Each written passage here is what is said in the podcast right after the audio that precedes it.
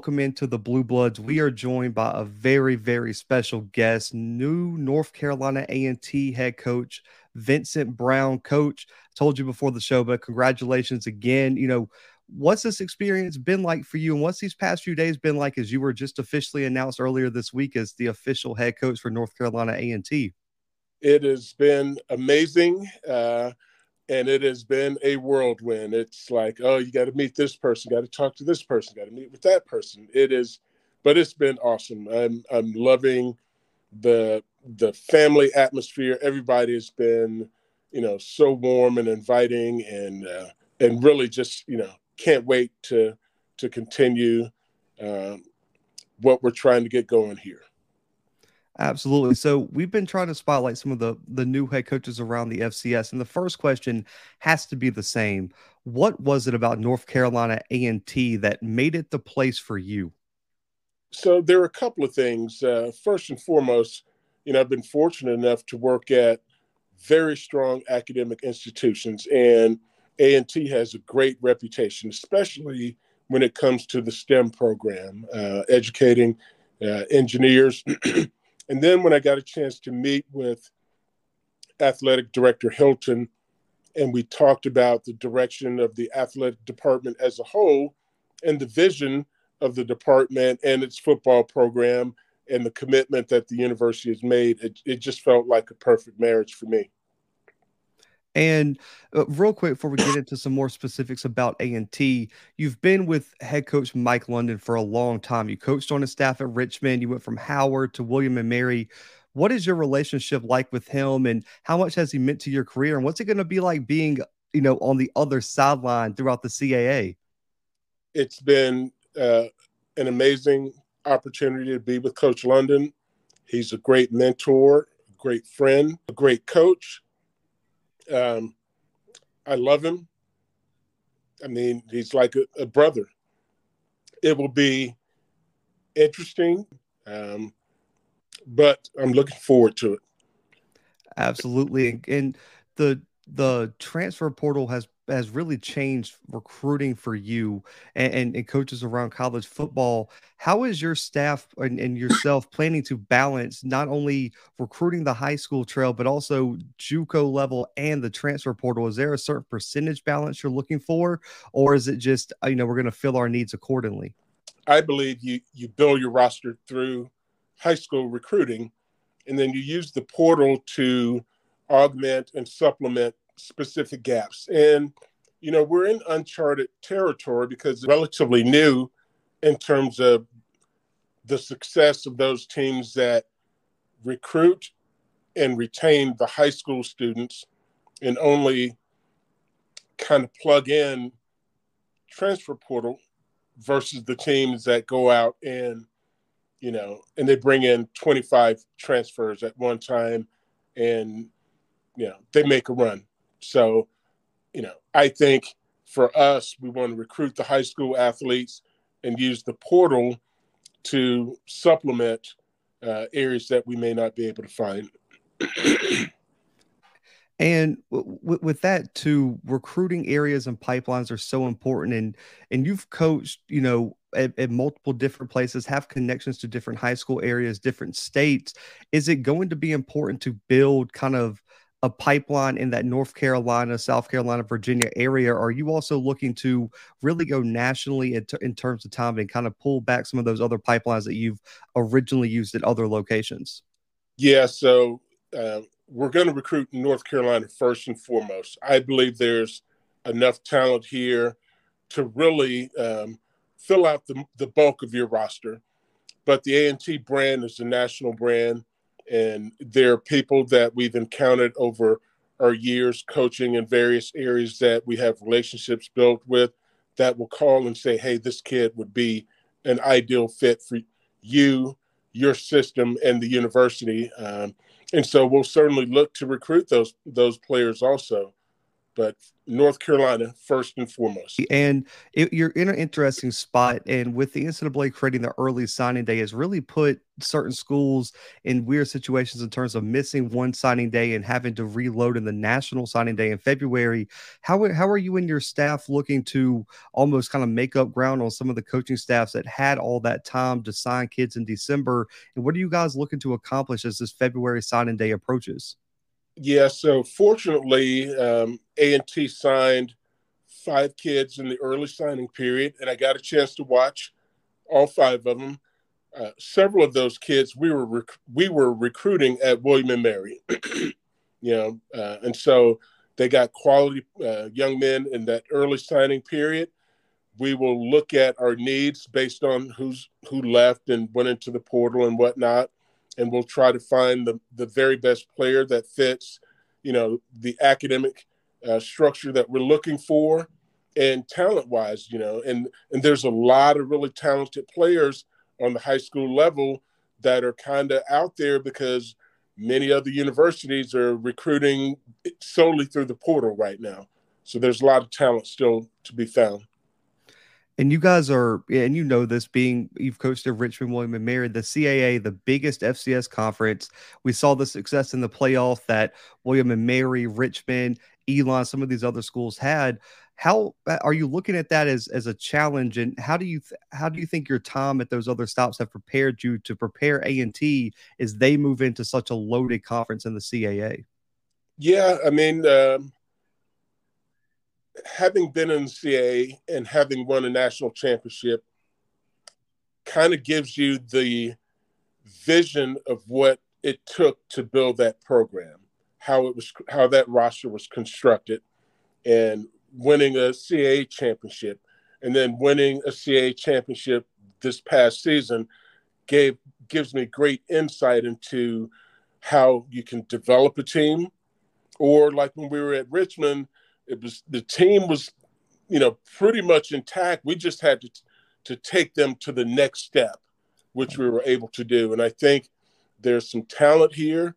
There's enough talent here to go in and be very competitive in the conference, you know, barring uh, any injuries or things like that. And then, you know, the remainder of this signing period, we just got to go recruit top caliber players that we feel like may be able to go in and help us uh, if needed early on. As a defensive guy, you've coached some of the best defenses at the FCS level. You had a Buck Buchanan Award finalist this past season with John Pius, freshman All American last year with Nate Lynn, uh, a freshman All American this year with Jalen Jones as well. W- looking at the film, kind of looking at the roster right now at A and T, what excites you about this defense, and how excited are you to to kind of get in the building and start building a defense like you're accustomed to seeing? Well, they they do a lot of things uh, philosophically very similar to what we did, which is play a lot of man coverage and uh, and let those guys up front get after the quarterback. And we we believe the same thing. We we structured things a little bit differently, but from a philosophical standpoint, we were very very similar. Um, so you know that's exciting because you have guys that know how to play press man and you have defensive linemen that know what it is to get up the field and beat blocks and attack the quarterback. So, really excited about that piece.